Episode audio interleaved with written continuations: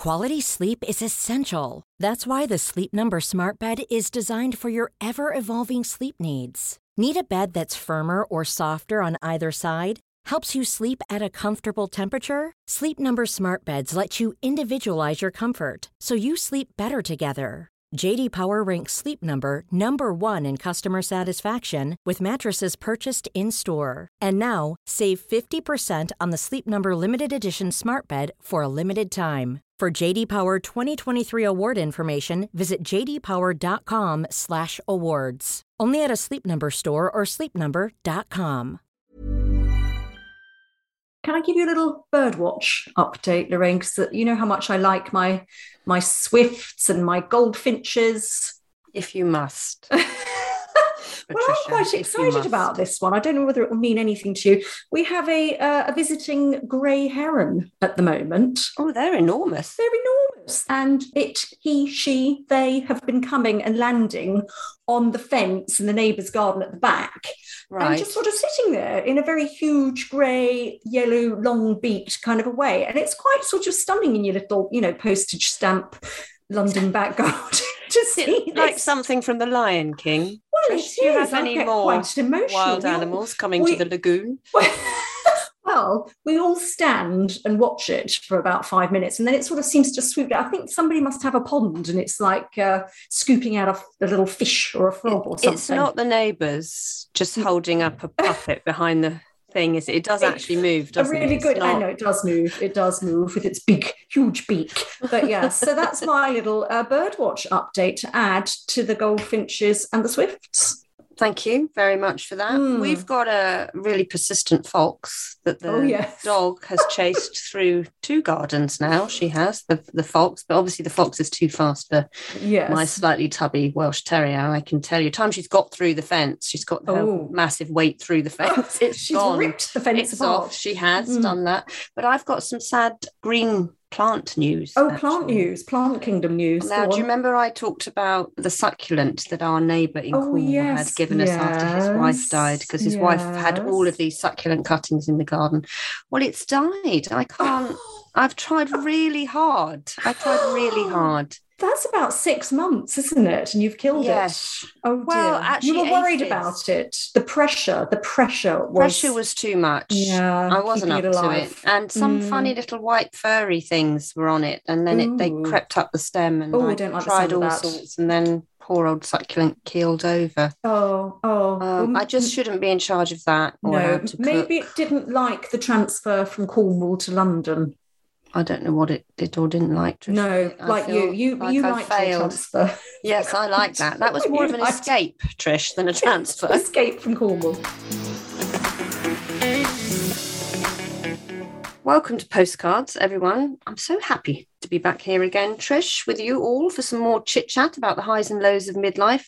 Now, I'm winding down this week because we're about to go off on our half term holidays to Oh, very Cornwall. nice. Yes. Um, it has been very stressful. We've lived through one set of A level mocks, which, quite frankly, was I think they were as exhausting for me as they were yeah. for my resident sixth former.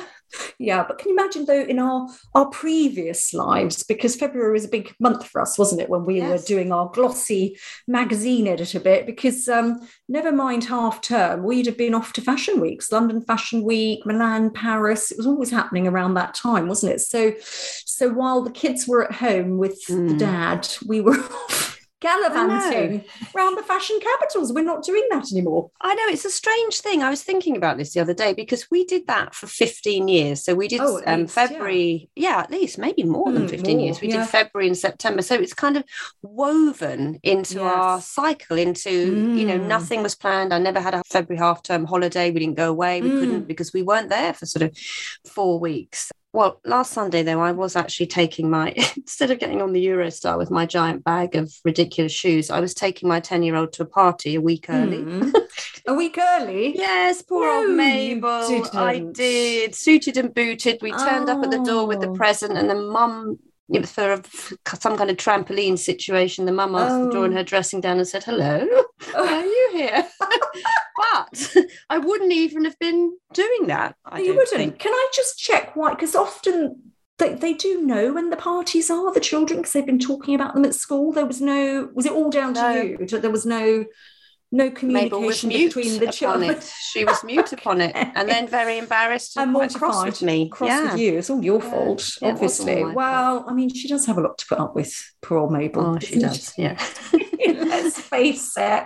I have to say, I'm, I'm quite pleased to be having half term with family and not having to think of 21 outfits to wear that are never going to be fashionable enough for all those fashionable people. So it's quite nice, really. Yeah, I don't really miss those days. I mean, I don't know. I mean, I miss a bit of the glamour and I miss my team, but um, Um, it's that like a particular stage of life that you don't really anticipate coming Yeah. to an end, do you? So you No. don't think, how will I deal with that when No. I'm not doing this in February for the rest of my life? It was sort of, I, I feel a bit like it upended me slightly to suddenly, you know, have a February stretching out Yeah, in front yeah. of me without all those plans. Yeah, I have to say, seeing those pictures, I won't be able to pronounce her name right. Caroline Kazigari, is that it? Yeah. Monaco Royal riding a horse around the Chanel show the other Yes. day.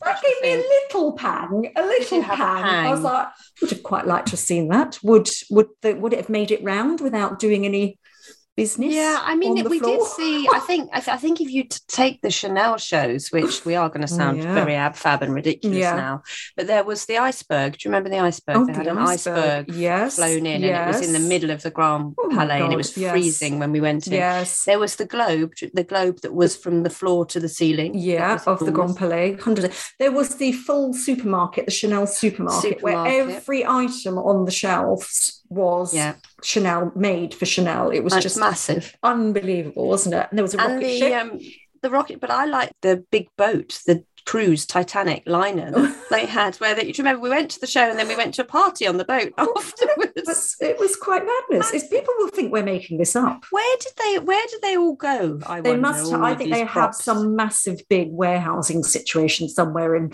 regional France where they store it all, and it will come out again one day in a museum when they do a big museum retrospective. Maybe we'll get an invite. I don't know. just worth pointing out to all our new listeners that Paris Fashion Week, that February one that we always Hmm. had, was the epiphany moment for us. I just Oh, want to yes, remind you of of, this, yes. Trish, because um, Trish and I used to go to dinner, dear listeners, at the end of every Paris Fashion Week and say, This is ridiculous, aren't we ridiculous? We're very tired. We can't wait to get home. Shall we drink two bottles of wine? Um, and then we would have dinner. And, and at the last one, the last Fashion Week we went to, that February, we had dinner and said, Why Mm. all these things that we are experiencing, why don't we do a podcast about it? Yes, yes. Um, and and we weren't it talking. We weren't talking about the fashion experience. We We're talking about the menopause experience. Exactly. Well, perimenopause experience. Clear. Yes. Anyway, Trish, we will always have Paris, as they say. Mm. And today on the show, we've got a little bit of Kenya too. Do you see that? What I did there? That is a radio link. We are almost professional now.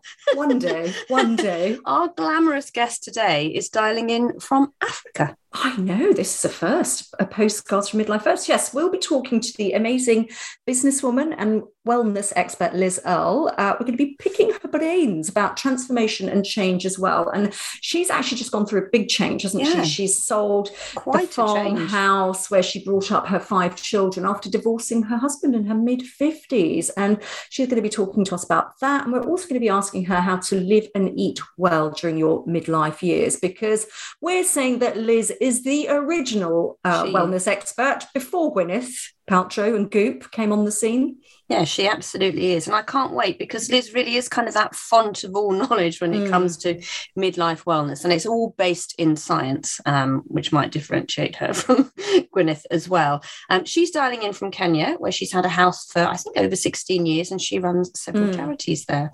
She does. But before we find out how to live forever with Liz, hopefully, um, we've got our Culture Club, our first one of 2022. So I think we should get going on that.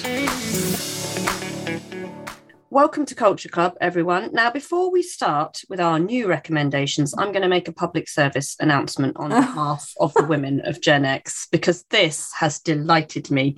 Now, if you haven't watched Channel 4's Spice Girls How Girl Power Changed Britain, you've got to watch it. You've got to binge on it. It is such a 90s flashback. It's like the perfect nostalgia noodle. They follow them from 1994, from when they 1st Mhm. auditioned. I mean, and in that audition, Davina McCall is interviewing, um, Oh. auditioning for a TV program Oh, one of our favourite guests. And I heard about the show because I Mm. was listening to Shappi Khorsandi on Mhm. Woman's Hour, and she's got a tour actually now called It Was the 90s. And again, listen to that because it really takes you back to that time when we were all kind of, you know, we would just come out of our teenage years, we were just starting our careers. It's such a hopeful thing, that documentary, Mhm. because they really did take control of everything themselves. Geri Yeah. is phenomenal in it, actually. Um, that's my top tip to you all. Oh, and do you remember when we had Kate Thornton on the podcast? Because she was Yes. the editor of Smash Hits at that time. So, and she talked And about Nikki them Chapman. coming in. Nikki Chapman worked with them. It's all linking up, isn't it? It's like one big we virtuous circle. We're at the centre of everything. epicenter of the 90s. I think we should do a whole 90s show at some point. Anyway, my, my first one. Shall I tell you my first go on, recommendation? roll for our culture club. actually Carry goes on. back to the 1980s because this is Wow. I'm so excited about this the Janet Jackson documentary. Oh, yes. Now it's 40 years, would you believe, since be. Janet's first album. So we're back to 1982. And do you know what the name of her first album was? No. Janet Jackson. Before she was even famous, famous. Oh, no, she would have Well, been she famous was from the Jackson famous. Five. Yeah, yeah, exactly. And I think what's fascinating about this is it's like she's such a private person. And when you think about what, I mean, we know a fair bit about her and uh, things, but not She's just had a baby at 50, didn't she? I think she well? did, or she's just Yeah, she's 55 now, and yeah. Yes, yeah, exactly. But anyway, so it's her wanting to kind of, you know, take control of the narrative around her history because she knows there'll be biopics written, Yeah. all of this. Anyway, and it ties in with it. So it's it's on. Um, it's called Janet Jackson. This is my story. This is my truth, and it's on Sky Documentary uh, channel from the end of January, beginning of February, I think. So that is um, How that is going to be one to watch. Do you have a favourite Janet Jackson? It's a song? two-parter, I think. It's a Janet two-parter, Jackson yeah, isn't? Yeah, so exactly. it's again way back to the 80s. Which Yeah. I always thought Louis Theroux should do Janet Jackson. Yes, he probably would did ask. So. And I think what the other thing actually that just popped into my mind about this is do you remember all that awful Super Bowl stuff in 2004? yeah. And she was the one that was castigated for that. And obviously Yes. it was an accident. And I'm sure Justin Timberlake didn't mean to pull off her top and expose her breast. But she was like disinvited from the Grammys. He That's wasn't. terrible. It's just awful, isn't it? So I think I we'll get a bit on that as well, which I think is quite Yes. fascinating. So that's my first Excited for Janet tip. Jackson. Excited. What about you? Number one I've got on your something list? for your ears. I've got an audio thing okay, to listen go. to. Um, the podcast Sweet Bobby by Oh, Tortoise okay. Media. It's in six parts, I think. It's the most extraordinary kind of live investigation, and Mhm. things developed as they were recording into a catfisher. So you know what a Oh, catfisher is, yes. someone who pretends to be someone else Mhm. it- it's it's it's both sad and heartbreaking, but kind of just so spellbinding you can't stop listening. Mhm. Um, it's about Kirat Assi, and she's um, 42 now, but she lost a decade of her life having a love affair with someone she never met, never met at all It is in person, bizarre, called Bobby. I can't. Yeah. The twist in the tale is so yeah. You, you just can't believe the twist in the tale. You just have to. I just had to rewind it and listen to it again, and I, I kept thinking, I can't, this can't have happened. But it, the way they tell it, so well done. The journalist who does it is so Mm. thorough and so spectacularly good at weaving in the mystery. Mhm. It really just kind of kept me there, and I think it's quite a good thing for a long car journey or a one of those long walks but it's a real sort of it shows you how the mind can be manipulated in a Mhm. spectacular way Mhm. so that's sweet yeah, bobby because by it just Tortoise I think just even understanding how you can be catfished even before whatever the Yeah. twist is. So there's two things I'm looking forward to It's in that. I would be really good. what right. have you got now then my Well, vulture vulture next on my vulturing list. Well, I'm really pleased to say, you know, I've been moaning about I've lost my reading mojo. Well, it's back. Yes. Back with a vengeance. And I love it when you discover writers that you should have probably known about 10 years ago. Yeah. You didn't. And you're like, oh, I found somebody new. And it's Tessa Hadley. yes Have you ever read her? She's got a new book out called Free Love. And she's a British author. She's in her 60s and she'd been a teacher, a stay at home mom. Uh, and she's kind of admired by all the biggies, you know, from Zadie Smith to Hilary Mantel. And she's written eight novels and three collections of short stories. So I've got a lot of going back, which I can do. And she's sort of compared to those American writers like Anne Tyler and, and Alice Munro, who I both love, and then the British writers like Elizabeth Taylor and Margaret Drabble. And this Free Love is it's set in 1967, and it's about a woman who's a, a wife and a mother, and she embarks on an affair with a man half her age. Mm. So that's going to be very interesting. And she's very good on women, relationships, marriages, long-term marriages, that kind of thing. So I think that will be a nice kind of interesting, thoughtful read. So, a bit of free love from free love to what's next on yours? Wow, I'm gone a bit niche on this because, okay. as you may know, Patti Smith is the love of my oh. Fabulous. yes. I completely devour anything to do with her. I've seen her live many, many times. I've met her. I've had her mm-hmm. sign books. I'm obsessed. Um, I just think her story, her backstory mm-hmm. is so mm-hmm. extraordinary. She, her work is so woven through fashion as well. So she's kind of been prominent in my life. Anyway, I've discovered um, a platform called Substack, which yeah. is essentially a newsletter platform. Mm-hmm lovely Patti is on it, Patty75. And she doesn't write much, but what she does mm-hmm. is record little videos and they yeah. drop into your inbox. So on a Monday morning, I might wake up and there'll be a little video and it feels like it's for me.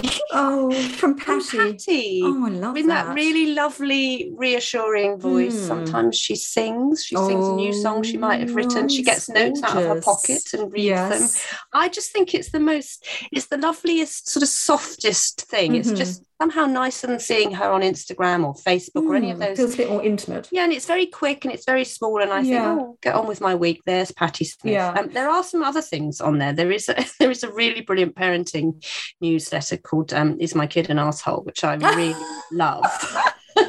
and she put something up, Melinda, I think she's called, she put something up this week on the number of parents who have just got to this place of overwhelm and they're meeting in car parks and just getting out of their cars and saying, Shall we scream now about how exhausting this homeschooling on and off, this chaos oh my is. goodness. Yeah. So I like that as well. But uh, my top tip, Substack Patti Smith. Okay. now, just so Substack though, you pay for it, don't you? You you get to people. Get, no, you right? get quite a lot of it free. Okay, and then yeah. you can go behind and pay. And I think it's the um, parenting one I subscribed to was thirty pounds for the whole year. Oh, okay. And you get uh, yeah. you know you get Q and A, and it's supporting journalism, isn't it? And it's supporting, it's, it's giving journalists a way to kind of actually survive and make some money. Well, and also control their own free. content, yeah, you know, and yeah. not have terrible headlines, not that, that grab your attention but aren't actually what the piece is about, which yeah. is, you know, it's getting worse and worse, I think. Um, but yeah. yeah. it's a lovely thing. So you can really root around and find out yeah. anything on there yeah. and stuff to make you laugh. Where have well, you gone? Well, now? this is quite interesting because I, I've also got an American woman as my next, around about the same age, maybe a few years older than Patti Could not be more different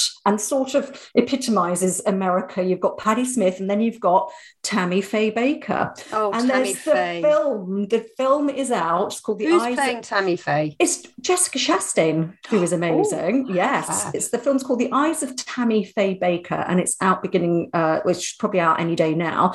And she's uh, playing Tammy Faye, and Andrew Garfield playing her husband Jim Bakker. And of course, it's the the story. They were the the famous televangelists, yeah. yes, in the sort of sixties and seventies in America. Uh, they were kind of called the Ken and Barbie of televangelists, and they kind of rose to fame. And obviously, it was all based a lot of they were super, super, they came super, super, super, super rich because they're kind of getting all these, you know, followers to donate all this yeah. money. And they kind of, uh, you know, sank into disgrace in the 80s with lots of fraud and different things like that. So that's really interesting. But there is this really interesting element about her because unexpectedly, as a, as a televangelist, she was incredibly supportive of the gay community and AIDS yeah. sufferers and was trying to make, you know, Christians bec- become compassionate about them rather than yeah. you know you know outcasting them. So that's quite interesting. I do love a biopic. I do. You do, don't so you? I think I that's saw, going to um, be quite juicy. Jessica Chastain on Graham Norton actually talking oh, yes. about it, and she mm-hmm. said just to get into the makeup, and that I oh, mean yeah. the eye makeup. Oh God, extraordinary. but something like four hours oh, to kind of transform yeah. her into that. And yeah. can you imagine how long would it have taken Tammy Faye to get ready to go well, out? Exactly, a lot of hair, a lot of makeup. Yes. And what's now, your, got one more? Well, I'm going back to the kind of swindling, but this is quite a glamorous Ooh, one. okay. So the Netflix, and it's um, Shondaland, so it's Shonda Rhimes has Mhm. made this. It's Inventing Anna, which Oh, is yes. how Anna Delvey tricked New York's Mhm. party people. There was a massive story um, of this kind of, she was supposed to be a German heiress, and she really, she mostly swindled banks. And she went to prison for fraud, and she was just gathering up money for this alleged art gallery, art foundation, and everyone fell for it. It was like Fire Mm. Island, Mhm. you know, it's all of these kind of, kind of almost fraud, but not quite fraud. Yeah. and I'm I'm fascinated, and it stars Anna Chlumsky, who is the blonde uh, lady in Veep. She's the really funny. Oh yes. Yeah, yeah, yeah, who yeah. has yeah. that horrible boyfriend on off Yes, yeah. I was wondering yeah. when she was going to pop up, but it's a bit like Elizabeth Holmes, isn't it? The um, Yes. internet swindle as well. That uh, just how you can get into that place where everyone believes you and hands over millions of. Pounds. I mean, it was millions of pounds. yeah. Anyway, the really interesting thing because Anna Delvey's real name was Anna Sorokin yes. is that she is sorry, not sorry, Trish. Oh. She is out of prison. She did, Yes. gave an interview to BBC Newsnight. She's 31 now. She was in her mid 20s when it happened. And she's on Instagram and writing a book. Um, and she has no remorse about No, this. She's, she's just going to saying, try and make a I fortune. would have paid it back. Yeah. Uh, you know, it wasn't they. I wasn't conning. I wasn't swindling. It's, Yes. it's really interesting. And she, one of her posts, she said, "My life is performance art." Oh. My teenager always says to me, what what she might also be described if she was uh, British and from the 1960s. She's got more front than Margate. That one. Yes. that's probably what they'd say about her. "I don't they? think we ask for enough, Trish. No, exactly. think We need to be more get demanding. out there. Now, I've, I'm just going to do a very quick shout out because I don't know when this is out, but I know you're going to be excited about this because we are the number one fans of Mum, aren't we? Oh, Lesley Manville, Oh. Lesley Manville in Mum. And the, the writer of that very show, who's called Stefan Golaszewski, he also wrote that really sweet Him and Her. He's writing a new show for the BBC called Yes. Marriage. And Oh, it's got uh-oh. Nicola Walker and Sean Bean in it. And there it's Oh, about a kind of couple in a 30 year marriage. So I cannot wait for that. So let's keep an eye out. Let's hope I'm that's on the Beeb very soon. Um, so I think that's the end, isn't it, of our little culture club roundup this month. We hope you liked it. Um, we will put recommendations on the private Facebook group and on our Instagram recommendations as well. But please do join up to Facebook and you, you can get all that info. Save your writing it down if you're on the go, doing a run in the park, Yes. whatever, listening to this. Um, and if you work in the entertainment industry or you think you know something that's coming up that's perfect for Gen X women who are listening here, drop us a line at hello at postcardsfrommidlife.com. We don't want to miss anything, do we, Lorraine? no. We've got to be the to be first, first first to know, everything, yes. When you're ready to pop the question, the last thing you want to do is second guess the ring. At Bluenile.com, you can design a one of a kind ring with the ease and convenience of shopping online. Choose your diamond and setting. When you find the one, you'll get it delivered right to your door. Go to Bluenile.com and use promo code LISTEN to get $50 off your purchase of $500 or more. That's code LISTEN at Bluenile.com for $50 off your purchase. Bluenile.com code LISTEN. Hey, it's Danny Pellegrino from Everything Iconic. Ready to upgrade your style game without blowing your budget? Check out Quince. They've got all the good stuff shirts and polos, activewear, and fine leather goods, all at 50 to 80% less than other high end brands. And the best part? They're all about safe, ethical, and responsible manufacturing. Get that luxury vibe without the luxury price tag. Hit up quince.com slash upgrade for free shipping and 365 day returns on your next order. That's quince.com slash upgrade.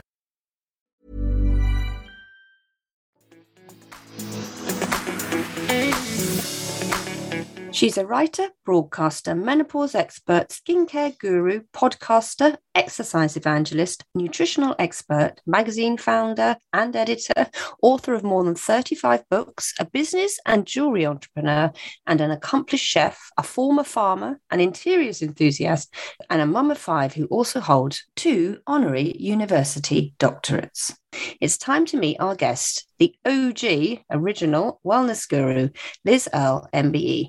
Trish and I often work with Liz during our 30 year career in glossy magazines and regard her as the expert's expert, less goop and more science based facts alongside health and wellness advice that really works. An early advocate of the need for women to be prescribed HRT, her excellent 2018 book, The Good Menopause, was a bestseller, winning rave reviews. Liz, 58, is an ardent supporter of several food focused charities, including the Soil Association, and an ambassador for the newly launched Menopause charity. Her day job is running her Liz Earle Wellbeing Empire, which lives as a bi monthly magazine, a YouTube channel, a lively Instagram account, and a website community. She also hosts the weekly podcast Friday Five, which tackles subjects with leading experts in their field and helps women navigate all aspects of their life. She commutes from London to her Wiltshire home on a weekly basis and shares her space with her three youngest children. Three years ago, Liz divorced her second husband and sold the family farm they had lovingly renovated. She is currently single. So it's been quite a period of change for Liz, but alongside discussing how to handle transitions today, we're going to capitalize on Liz's huge nutritional know how to help you lead a healthier, happier midlife. Welcome to Postcards from Midlife, Liz Earle. It's very nice to be here. Thank you for having me. Well, we are very excited to have you here. There's so many things we want to ask you because you've got this huge amount of knowledge. But first of all, I'm going to take you back to young Liz, journalist mm-hmm. who's got an idea for a skincare brand. Where yes. did you start your career? How did it all begin? Oh my goodness. It started a long time actually before any idea of face cream. I, I started as a junior in women's magazines writing health and beauty um, for a magazine called Woman's Journal about 35 years ago um, as a small child, obviously. Yes.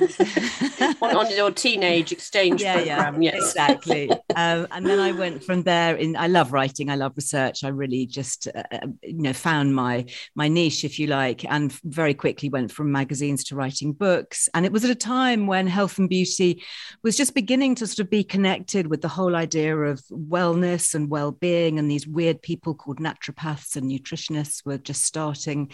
And I just found the whole thing completely fascinating. So I wrote my first book over 30 years ago, which was all about fats and oils in the diet, which I'm still completely passionate about. And then I've started doing daytime TV, went on this morning when that launched with Richard and Judy 32 years ago. Um, still there, bizarrely, after 32 years. And so I was doing all of that and had my own show on ITV. And actually, it was my girlfriend, Kim Buckland, who called me one morning and said, you know, I've I've got this idea. I think you should have a skincare brand because you know all about skin and you research and people know you from telly and they trust you. And to be really honest with you, Lorraine, my my first reaction was no, I, I can't possibly do that. That's far too commercial. You know, I'm I'm a writer, a researcher. Anyway, Kim, long story short, she she convinced me and, and she said, I remember her saying, you know, oh, it's fine, you know, it's it's just going to be like a side hustle. It won't take up too much of your time. Famous last words because yeah. it's massive. You know, I have to say, I'm still using the uh, cleanser yes. and hot cloth yeah. combo. It was yeah. so revolutionary at the time, and it's still it's just gorgeous. You do I, as well, Liz. twice a day. Absolutely. Yeah. No, swear by it. it. Yeah. um, I suppose selling it in in 2010, on the one hand, offered you financial security and the opportunities to do a whole host of other things that you love. But also, must have been a little bit sad um, at the time, or, or not. Were you just glad to be moving on? Um, interestingly, I, I, think it would have been if it had been my one sole aim in life. Mm. But I think because it really genuinely wasn't my idea in the first place, and I mm-hmm. loved it and learned an enormous amount and learned a lot about the beauty industry, certainly from the inside, which has been very insightful and very interesting and, and relevant to what I do now. But it, it it wasn't where I felt it was it was right for me. Um, and I absolutely am passionate about trying to live life in a better way and to pass that information on. And also, it, you know, to be honest, it wasn't really just my decision. Um, it's funny, isn't it? When you're a brand and your name is on the tin, everybody else that's working with you tends to get overlooked or ignored. Mm-hmm. But Kim and I were very much co founders together, and we had lots of other people. We had stakeholders in the company and a management team, etc. So the decision to sell wasn't just mine alone to take, it was very much a group decision. And I was really pleased that it enabled me to get back to my roots really so mm-hmm. it's i'm super proud of it you know I, I, have five kids and i often think that um, something like cleanse and polish is almost like my my sixth child yes. and i'm extremely proud of having brought it into the world mm-hmm. and and watched it grow and expand and, and be loved by others but i'm also very happy when it moves on you know my eldest daughter she's married now and has her own home and her own life mm-hmm.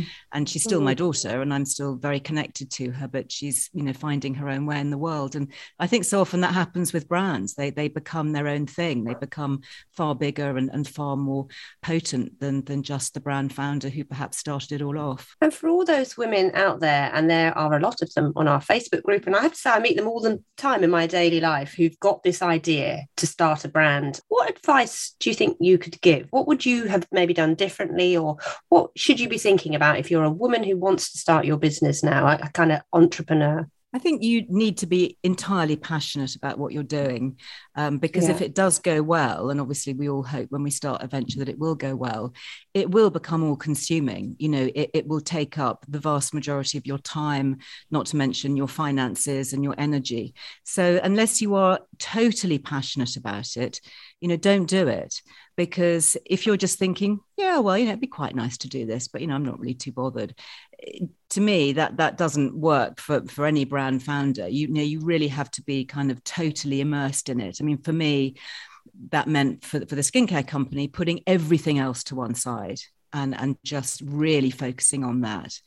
And you just have to be prepared to do that. It has to be a real real deep deep rooted passion. And you also need to know your subject unbelievably well and not just rely on the University of Google for information. Yeah. You know, you really have to drill down and know everything about your particular area, inside out, upside down, back to front, and, and then some more.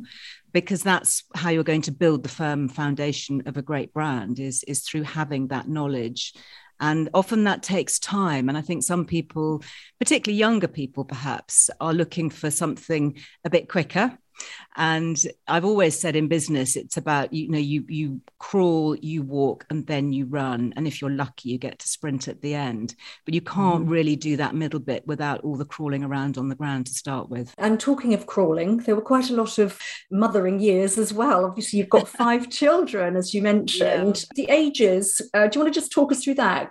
Yes, I mean, I, I, I, didn't, to be honest, I didn't set out to have five children. Mm-hmm. Um, my first two were from my first marriage, and so they're now 31 and 28. Mm-hmm. And after I had them, I thought, well, this is lovely. You know, this is this is my family. I've got one of each, boy and a girl. That's all great. And then 10 years later, I remarried, and I was in my late 30s and thought actually do you know what yes go on let's let's have let's have let's have another one um, and we ended up having a boy and a girl which was absolutely brilliant and then in my late 40s there was a surprise, an unexpected blessing. So mm-hmm. they are all quite spread out. And that I think has made parenting a lot easier for me in many ways. I mean, there's certainly challenges, which I'm sure we'll talk about with older children. But certainly in the early days, I had super helpful, hands on, you know, older siblings that were only too keen to help with feeding and you know winding and nappy changing and oh. babysitting and staying up late oh. at night and all of that you know my youngest became almost the the family mascot which was which was lovely having having that late baby he was just an oh. absolute treasure still is Oh, so the eldest, sorry, is 31 and the youngest mm-hmm. is? He's 11. Yes. Oh, there's, there's a 20 year. Okay. 20 yeah. yeah. Yeah. But, so you, know, you would I, have I, been, what, 47, I think, when you had. Yeah, I was youngest. 47, yeah. nearly 48. Um, were you going through perimenopause or menopause at that point? What, where was. were you in that mix? Well, I definitely was, but hadn't really realized it. Um, I was still having periods, but you know, sort of slightly sporadic.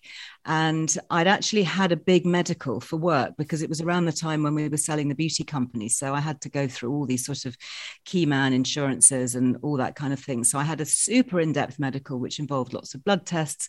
And as part of that, the I remember the doctor saying to me, just as an aside, oh, by the way, you know, your hormones are really low and, you know, your, your childbearing years are behind you for sure. So I said, well, that's fine. You know, I've got four beautiful children. That's, that's no problem. so I think, to be honest with you, with that information, I kind of took my eye off the ball a bit. and uh, and so then when I did get pregnant, I'd been spending a lot of time um, going backwards and forwards across the Atlantic. We were working with a lot of American companies at the time of the sale. And so I was living on adrenaline and stress and black coffee and late nights and lots of sort of due diligence paperwork and crossing time zones. And, and I think I just sort of lost track of, of everything. And after about I don't know, three months, I thought, well, that's weird. I haven't had a period for a while, but you know, I guess that's just, you know, time of life. Anyway, you know, the weeks went on and I just thought, hold on a minute. I, I, I recognize this feeling and did a pregnancy test, really not expecting it to be positive and just was you know was blown away really by the result i mean because it wasn't what i expected and i thought and by then i was nearly sort of 20 weeks pregnant and I just felt so foolish in a way because having had four of them already, not to have recognized the signs. But it shows what happens when you're busy and you're not paying attention. Yeah, and and your perimenopause menopause journey is is I mean you basically are the expert now. That the book you wrote sort of was way ahead of its time, oh, well, really. Well, I'm one one of those who who who talk about it. Yeah. So how, how did you find out about that? Because you're a really you've you've been a strong advocate of uh, hormone replacement therapy mm. and also the lifestyle changes and nutritional changes, etc. Yeah. So to talk us through your HRT menopause journey then? Because obviously having a baby that late, it sort of throws you out a little bit, doesn't yeah, it? it? It, it definitely did. So I didn't have the classic menopause journey and I've never had a hot sweat or, or, or a, you know, a night sweat or a hot flush. So, you know, I, I, I have lots of other symptoms looking back when I track back the crippling headaches that I used to get. Yeah. And I had tinnitus mm. and um, insomnia and, you know, racing heartbeat palpitations, which I just kind of put down to anxiety and stress without, you know, realizing mm. as I do now, looking back, that they were lower estrogen caused by lower estrogen. And I'd written a series of books um, about 20 years ago called Quick Guides. And I wrote them on all different aspects of life. So I did quick guides to pregnancy, postnatal health, and all sorts of things aromatherapy and cellulite and lots of different topics. And one of those was Quick Guide to Menopause. And I wrote it at a time when, to be honest, I didn't know a huge amount about it. So I was just going on the literature that was available at the time, including things like the now debunked Women's Health Initiative yeah. in America that, that kind of uh, said that HRT was so dangerous. So, when I decided to revisit the menopause as a subject for a book, I was in that world of old data. Mm-hmm. And I remember uh, contacting Dr. Louise Newson, who was beginning to make a name for herself as the menopause doctor and one of the you know preeminent specialists in the UK. And I sent her some information and some stuff that I'd written to to fact check. And she came back quick as a flash saying, Well, I'm really sorry, Liz, but I hate to tell you, but the majority of this is wrong. and that was a real shock for me. I thought, because, you know, yeah. I pride myself on being evidence based and I will always have everything checked by an expert anyway, obviously, mm-hmm. before it's published. So I said, Well, talk me through it because this is not where I, my understanding is and anyway, we we became uh, very good friends, uh, and uh, and she put me in the right direction and, and con- gave me so much information and put me in touch with all sorts of uh, professors and people in America. And I very, very quickly realized that there'd been this massive healthcare injustice scandal, mm-hmm. absolute scandal, which is ongoing. And yes. sadly, as we know, there are so many more parts to it now than we ever knew before. And I guess I just became really passionate about it, having been slightly concerned that I didn't really want to associate myself with menopause. Yeah. You know, I'm mm, yeah. really honest with you. I mean, this is going back sort of like six years or so, as you say, it's quite early. And if you mention menopause, it was associated with being all sort of dried up and decrepit mm-hmm. and unreliable old. and past mm. it and old. And that I didn't feel that applied to me at all. But I, the more I talked about it, the more I realized that it was important to talk about and to normalize those words, just as we'd normalize words like, you know, periods, which, you know, back in the day when I grew up, you'd never even mention it out loud, let alone mm-hmm. kind of in company. And the same, I think, is true of menopause. We've gone through this enormously quick shift, which is great in society that women do feel able to talk about it. But of course, we need to do more because we need to get the information, the proper evidence based information out there that actually helps women and, and doesn't hinder them. Now you're 58. No, no, no, no. You, you got that wrong. You must be talking about somebody else. We're we're always told seven, I think. we've we've had women over 60 on the show, several women, and they say this is it's going to be amazing. You're nearly there. And I'm a bit of a fan of the death maths, though, so I'm slightly maudlin about the whole thing. I'm a bit Eeyore. What's your attitude to heading towards this next big, fabulous decade ahead of you? I'm really excited. Actually, I think um, I think there's a huge amount that that women can look forward to for a better second half. And for me personally, and I hope that this is what comes across on my social media as well, is that it's about how do we gear up for a better second half? Because if you look at the life of most women, not all, but if you look at the majority, we spend our younger years as carers. We're perhaps bringing up family, younger children, we're caring for teenagers, we might be looking after elderly parents, we're carving our way in the world, we might be having our careers. And kind of personal care almost gets pushed right down the priority pile it's just so tragic that then when we do have some time maybe from 50s onwards to start thinking about ourselves when a lot of these ties we're, we're perhaps freer from that's when our hormones have conspired against us and, yeah. and, we mm-hmm. feel less able. But if we can get that sorted out and sort out our gut health and our fitness and our mental health, you know, I think we we can rock into the second half of life, and that's mm. certainly my intention. And mm. certainly everything I I do at Liz Earle Wellbeing is geared towards having a better second half. Mm-hmm. You know, I, I, feel stronger, fitter, happier now in my 50s than I ever did in my younger years. Mm-hmm. Yeah, I think I agree with that, Liz. I do, I do as well. Um, since being on HRT and getting my exercise yeah. right and my Completely. eating right, but you've you've actually also used this decade, the 50s, to make some really big life decisions, didn't you? You um, sold this incredible house that you had that was your family home, that you painstakingly renovated. You went through a divorce. There must have been a lot of emotional um, learnings and thoughts that you were having through that part uh, of your life and what you were aiming to kind of get right and get set for the next stage. What could you share with anybody going through similar things? Yes, definitely. And I think for me, you know, nobody gets married to gets divorced, and, mm. and it's always a, a, tragedy and a heartbreak uh, and difficult when it happens, even in the best divorce. And, and mine was actually you know relatively good in fact we're, we're about to go on holiday together with my youngest so mm. you know it, it is very amicable um, but still very difficult. And I think for me, you know, we've been separated for about five years, so it wasn't an overnight thing. And the, the, I guess that the legal bit of it was just sort of the, the end bit of the, the finality. And so during those years, we both of us had a lot of time to process and to come to terms with what we were doing and to make sure that we were both, you know, very strongly co-parenting. Um, and I think it helped that neither of us had anybody else involved, so that you know there, it mm-hmm. wasn't really you know there, there, was no real animosity which which i think is is helpful in my particular case and in terms of moving on from the farm yes i mean that was a big wrench we had been there for about 15 years and developed it. We, we bought a derelict farm and we breathed new life into it. And we had super happy years there bringing up the children. But, you know, the children had all, all bar one, the youngest, actually moved on. You know, two had left mm. home. My eldest two in their 20s at the time were living away. My middle two were away at university and, and, essentially not really there very much.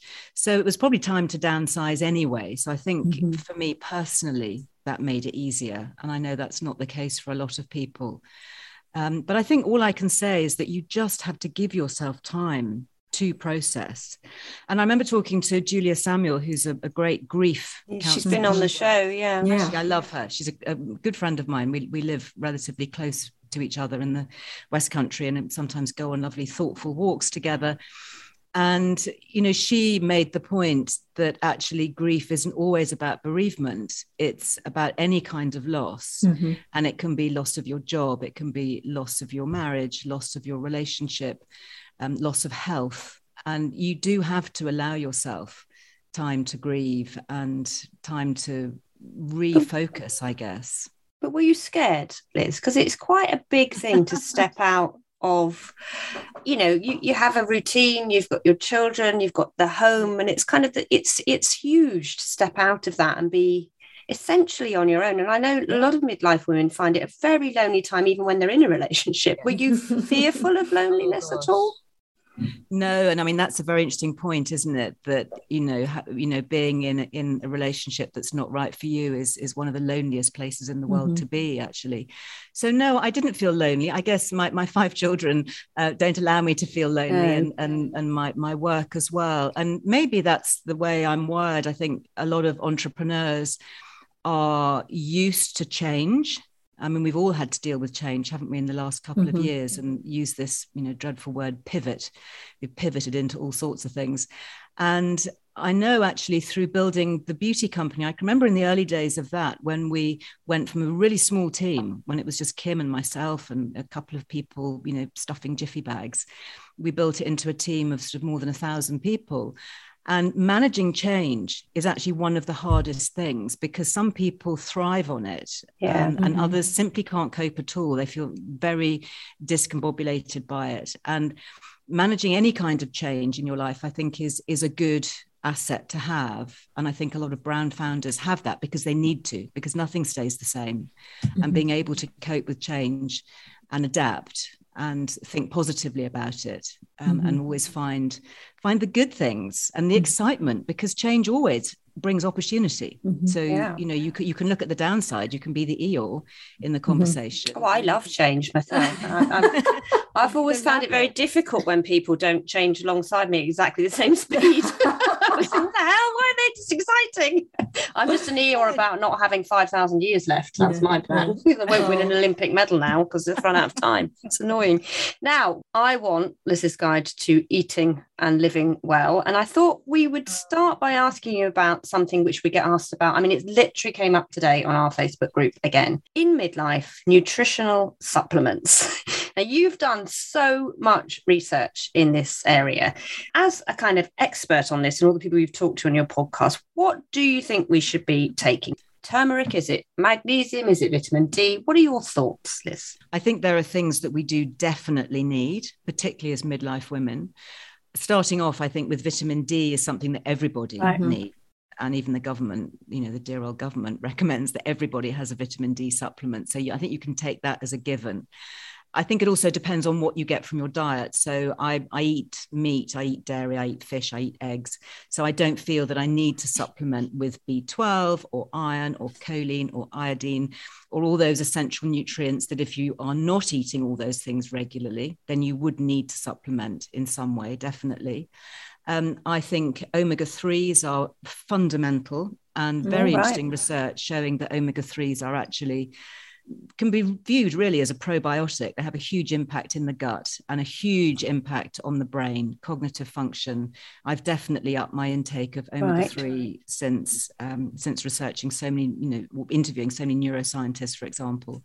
And I think there's interesting research coming out with Alzheimer's and cognitive function and memory loss and uh, dementia. So even though I do, do, eat quite a lot of oily fish, I do take an omega 3 as well. Mm-hmm. And if you're not a, a, fish eater, if you're a plant based eater, do make sure that your omega 3 is coming from algae because mm-hmm. oh, some supplements for vegans are, are based on flaxseed. And although that contains a form of omega 3, it doesn't convert to the DHA, which is the bit that your brain needs. So oh, it must right. be an algae based mm-hmm. supplement mm-hmm. if, if, if you're a vegan.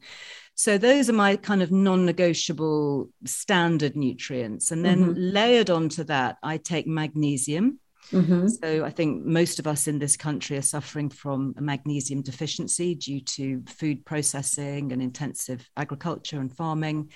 and just the needs being greater perhaps than many of the original researchers looking at magnesium realized. Yeah. So magnesium's super helpful for stress and anxiety. It helps you sleep. I take a magnesium supplement every night before bed. Um, and if I don't, I can really feel it in the morning. I know so you take it in the evening. You don't have to mm. take it in the morning, right? Oh, got it. I've been taking mine I mean, in the morning, Trish. Well, you, you, can, you can take it whenever, but I find an hour before bed then it's really at its maximum in, oh, in the bloodstream while, while, we sleep overnight. And then you get into all the really interesting things, which I'm completely fascinated by. And this, I guess, is straying into the territory of biohacking when we look at the supplements that can help us to age well. So, one of the things that I now take religiously every morning is a supplement called NMN which oh, links oh, yes. to our mitochondria in our cells and our sirtuins, which are factors that are associated with longevity, mm-hmm. kind of mm-hmm. in a nutshell. And it's also giving you energy, it releases energy in the body.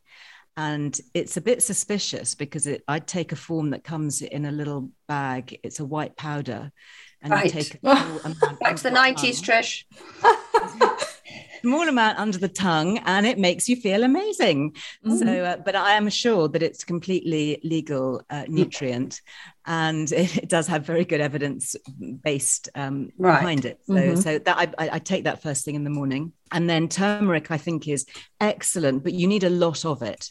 Oh. So just cooking with a bit of turmeric isn't really going to do it. If you want it for its anti-inflammatory properties, I take a supplement called Natraflex, which is uh, like the equivalent of an entire jar of turmeric in, in just a couple of capsules. Mm-hmm. Okay. And then I'm really interested in some of the adaptogenic herbs. So ashwagandha has got some extraordinary research uh, surrounding it. And it's a herb that crosses multidiscipline. So it's very popular. It started in Ayurvedic medicine thousands of years ago. It's used in traditional Chinese medicine. It's used in Western herbalism and it has a very powerful, profound effect on our central nervous system.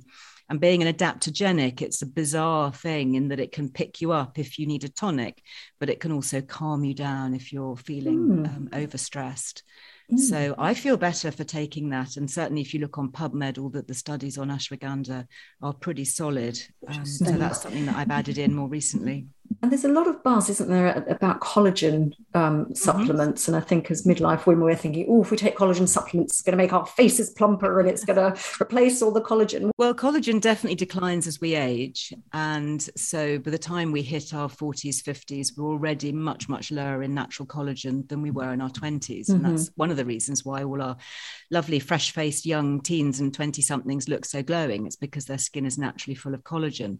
So it is something that's worth replacing definitely. Mm-hmm. Interestingly, a lot of the clinical studies on collagen were carried out by pharmaceutical companies back in the 60s and 70s, and they were looking at collagen for arthritis. Mm-hmm. Oh, interesting. Patent collagen, so it's much more profitable for them to sell us uh, anti-arthritis drugs. So a lot of that information was just sort of cast by the side. But then, of course, it resurfaced with m- more interest, I guess, from the, the beauty world. Mm-hmm. And the issue with collagen is that if you take collagen, marine peptides mm-hmm. or bovine peptides, they get broken down by the stomach. We have hugely strong stomach acids, so they get broken down into their amino acids. So the, the key is to really get the collagen into the system in as unbroken form as possible.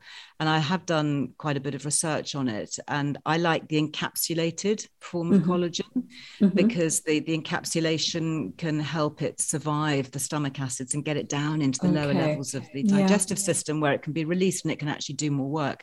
So i I take collagen every day. I take four collagen capsules and I find them hugely beneficial. Mm-hmm. It's difficult, isn't it, when when you do so many different things? yeah to, to strip out exactly what it What's is working. Work. Yes, yes. I use lots of different things, mm-hmm. but together they all seem to work mm-hmm. really well. Can I ask you about histamines? Because I did uh, I did mm. listen to one of your fascinating podcasts on that because I developed quite a severe shellfish allergy in my um, mid 40s, completely out of the blue, out of nowhere. Um, and my mum had developed a nut allergy in her 50s as well. And there's quite a lot of thinking around histamines. But what, where are you on that? What, what do you know about histamines in levels in our body? Well, histamine's actually been a bit of a journey for, for my family and for me. Um, my eldest daughter, Lily, has a very mm. serious autoimmune issue. And one of the factors of that has been histamine. And yeah. it's linked to something called MCAS, which is mast cell activation syndrome, which is also linked to other d- disorders like ME, fibromyalgia, POTS, you know, many of these sort of very hard to treat unexplained mm-hmm. conditions, even long COVID. And histamine is plays a big role in that. I mean, it's part of our immune system, so we actually need a little bit of histamine because it's it's part of that immune response, and that's why the body responds to uh, an aggressor, like a you know, mosquito bite, for example. You know, it produces a reaction. So we do need some histamine, yeah. but for some people, it can be tipped right over the edge, and following a low histamine diet can be revolutionary so, mm. unfortunately, a lot of the things that we think are really healthy, if you are histamine sensitive, they're the worst things that you can eat. So, things like avocados, spinach, tomatoes, no. seeds. Yeah, really. Very, very high in histamine. There's a very interesting Swiss website, um, if you look it up online, you'll find that you can download a histamine chart with all the histamine forming foods, and it gives you like a, a red, amber, green checklist of, of safe foods. And I have it pinned up on my fridge so that when Lily comes to eat with us, I can just check through the list because it's very specific. Some herbs and spices will encourage histamine, others will suppress it. So it's something that is really worth looking into if you do have any kind of allergic reaction. And one way to tell is if you react really badly to mosquito bites, for example. That's an indication that your histamine levels are slightly out of control. Really, um, mine are like footballs. They've only got to come. Well, there you go. Past me, ten yards away, and suddenly I've swollen up. Yeah. Okay, we'll try it. it? Seriously, yeah. go and have a look. Mm. We've got a very good article actually on lizearlewellbeing.com, right. which is all about histamine and you know how to recognize the symptoms and what to do about it. And it, it, you can control it with diet. It's very boring. I know. Um, but you can also get there's a very good supplement called DAO. And DAO is the enzyme that blocks histamine production. So, for example, if Lily is going out for an, an amazing dinner, I mean, I, I, took her out for her birthday to, we went to an Asian restaurant, we went to Ivy Asia, mm-hmm.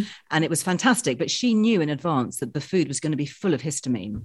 And so she took DAO. And it also means that you can drink wine because unfortunately, wine is also full mm. of histamine. I, I Makes you feel terrible. Yeah.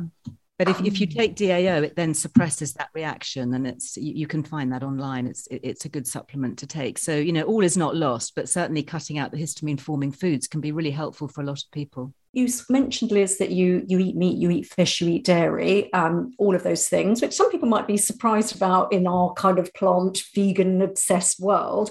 But for you um, and obviously food is very high on your agenda when you're thinking about your children and lily in particular. I mean are you a fan of cooking? Are there things that you have in your diet that are sort of non-negotiable you have to have those every day because they yeah. you know they're going to do you some good or whatever the things you will always find in my house you'll always find eggs organic free range eggs i used to have hens at the farm now i, I buy eggs from local people who keep chickens mm-hmm. and mm-hmm. for me i start the day with a couple of eggs most days and that has is is a really key thing actually whether you eat eggs or whether you eat anything else that's high fat so greek yogurt mm-hmm. nuts seeds avocado you know starting the day with some high fat healthy fats rather than carbs mm-hmm. really helps to control insulin spikes and sugars throughout the day so so that's my kind of go-to I'm a big fan of fermented foods. I've written a lot about gut health, so I always have kefir on the go. Well, me too. I, I, love it with kefir. Mm-hmm. Yep, always got to have kefir, kombucha.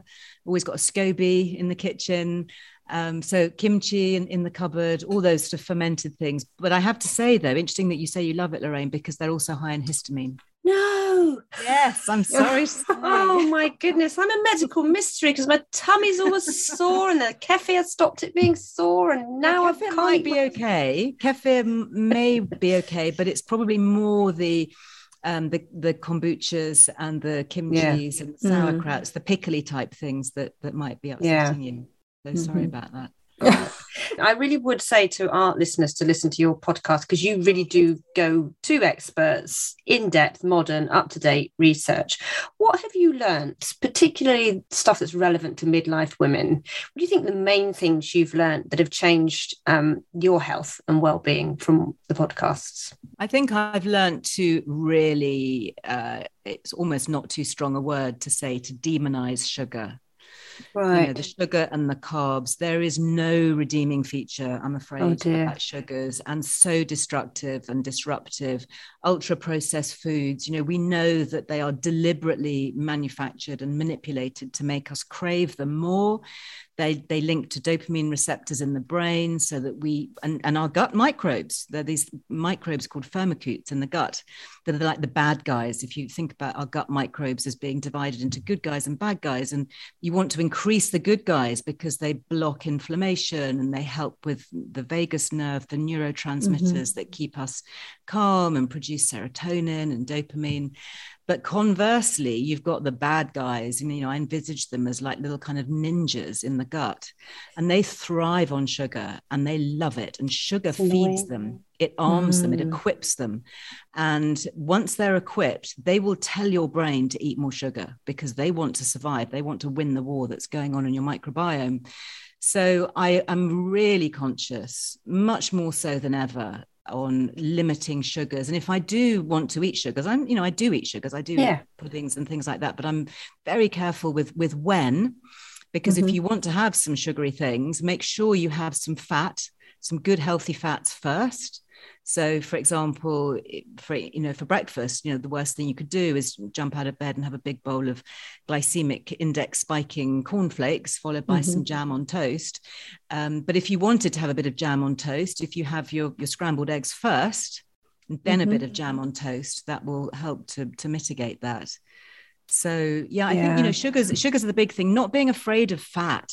Yeah. Fat is our friend, and it was, I guess it was really heartwarming for me to come back to my first book. The first book I ever wrote was called Vital Oils, and I wrote it during the 80s, kind of being wow. vindicated and and you know to yeah. say that fats are our friend yeah and not trans fats obviously not yeah. seed oils but the healthy it's, fats it's back to our mothers again all they've had to go through with all of that and with all of like incorrect menopause information and diet oh. information it's like oh we're so lucky really aren't we being well, this generation that we have access to all this information and these products to be enlightened and, and to be hmm. informed mm. and yet on the other hand never has you know the food and pharma industry been more mm-hmm. powerful and more mm. pervasive and more controlling with their lobbying in parliament and all of that you know you walk into any hospital and all you can get out of a vending machine is oh, is ridiculous. cola drinks yeah. and chocolate bars and you think how on earth was mm-hmm. that allowed to happen um, so, you know, there's an awful lot that we have yet to do. Yes, we're beginning to understand and unravel, but we, we yeah. do need to kind of rise up and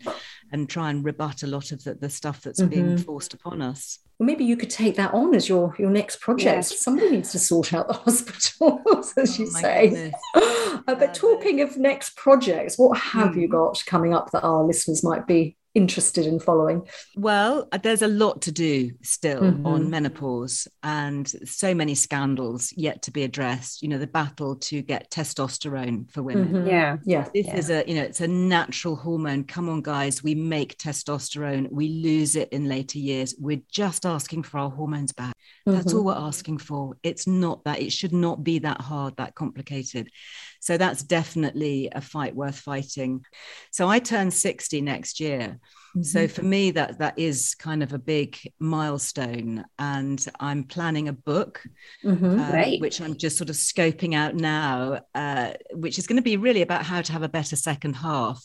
My publishers did point out to me that if I was 60, having a better second half meant that I was intending to live till I was 120.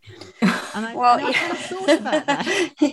and I thought, yeah and you know i have good genes which is which is fortunate a lot of obviously how our lives are controlled is is regulated by our genes and my great grandmother was 102 and then died because she had a fall not because she was mm-hmm. sick and so if you look at the advancements in nutrigenomics and what we're understanding about our dna and how to live well I think there's there's every chance actually. So I'm I'm going to go for it, barring the mm-hmm. proverbial falling under a bus, obviously. Well, that's cheered up, Eeyore. I think if I can live to 120, maybe I could squeak an Olympic medal in somewhere along that line in an in an age group got, um, related.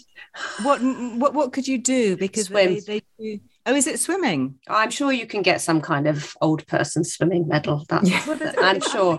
Flag waving and, and ping pong and things. I mean, What's I mean, that funny thing you do on the ice with the what's that Curling, called? Curling, curling. I could do that. we could do a bit of curling. That would be fun. Start a team. Are you going to have a massive, massive party for your 60th, Liz? Oh my god! Well, assuming we're not all in lockdown with the next variant, then yes, I think definitely. Great. Um, Mhm. Good for you. That's all invited. Oh well, thank you so much for coming on postcards from midlife. I I just think you've you've really over the years worked so hard Mm. on behalf of women. So I want to thank you for that as well. Oh, well, thank you. That's that's really nice of you to say, and, and I think it's it is teamwork. You know, I Mhm. look at what you guys do. I look at what so many women are doing, and I think, you know, how you tell the strong, decent women are the ones who lift others. You know, as they rise, and there's way too much, you know, bitchiness and competitiveness, and it doesn't have to be like that. There is Yeah. room for everybody. We're all on the same side. We're all on the same are. team. And it's mm-hmm. just about making life that little bit easier and better for everybody, but especially for midlife women who've been dealt a bum rap for too many years. Yeah. So it's an absolute delight to connect with you. Thank you. Da, da, da. We oh, have hit nostalgia noodle. I'll step back in time. Trish, where have you gone? I've gone back to the horrific school playgrounds of the 1970s. Do you remember how, you know, when you were like going to play a game and someone had to be it? Do you remember how you used to decide who was it in a No, supposedly fair way? no. Uh, ip dip do, doggy done a poo, cat did a wee wee, out goes you. I, I no. don't think that happens. I think maybe only in a In- small suburb of North of London. North London. Really? Okay, so that was that was the sort of I uh, kind of tamer one, but the actual Yes. one w- we used in my Catholic comprehensive. It did dog shit. You trod in it, Oh, and then you, nice. if you were it.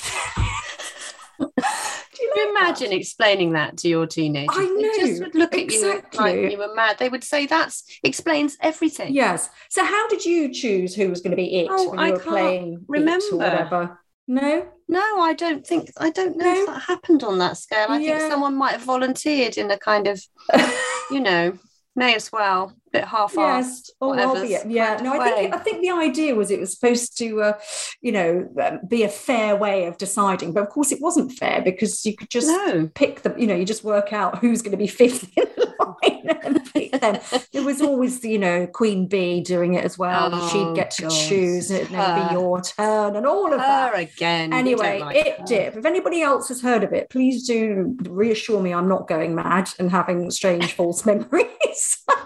You could tell us uh, in the usual ways. But yes, okay. So enough of that. That uh, didn't resonate one bit. But there No, we go. sorry. Is yours going to resonate? Tell Well, me. I hope so. I hope so. I'm just going to say hip and thigh diet to you, Trish. Oh, Not because you oh. need to hip and thigh anything. No. But do you remember Rosemary Conley? Is it Rosemary Connolly? Yes, I do. I Now, do.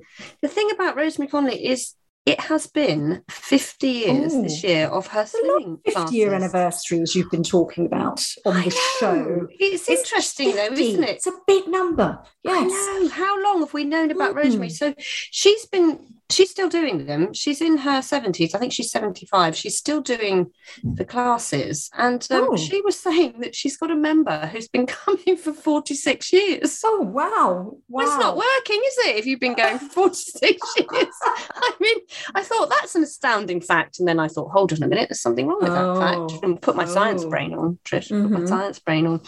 But do you sort of remember all of those kind of, I mean, that whole different changing diets and calorie oh, counting that Oh, God, we were yes. put through Yes. as women in those days all those things we had to be aware you know on top of everything else we had Yes. to know how many calories was Oh, in everything we were no, eating Exactly. well. I'm so glad that Liz has our lovely Yeah. Liz, who we've just Yes. been talking to, so has given us changed a all that. dose Yeah. of common sense on top of all of that instead. But lovely, Rosemary, good for you. There in the early days. Well done, Rosemary. Just keep just shows you can keep going if you Keep want going, to, can't keep you? going. Yeah.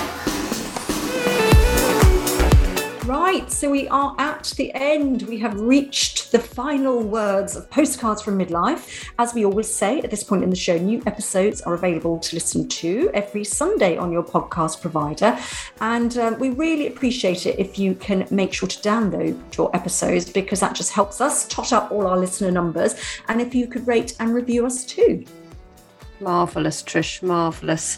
Um, and please tell all your friends about us. Um, we want as many women as possible to join our private Facebook group and our midlife conversation. It's where it's all at, isn't it, Trish? It it's is where all the epicenter. stuff Epicenter. happens. So if you're not a member, come over and join in the chat. Yes, and you can use it to post any feedback on the topics we discuss in the shows, as well as suggestions for other things you'd like to hear talked about, or celebrities and experts you might like to hear interviewed. And you can email us as well at hello at postcardsfrommidlife.com or pop a little message on the Instagram. Goodbye. Bye.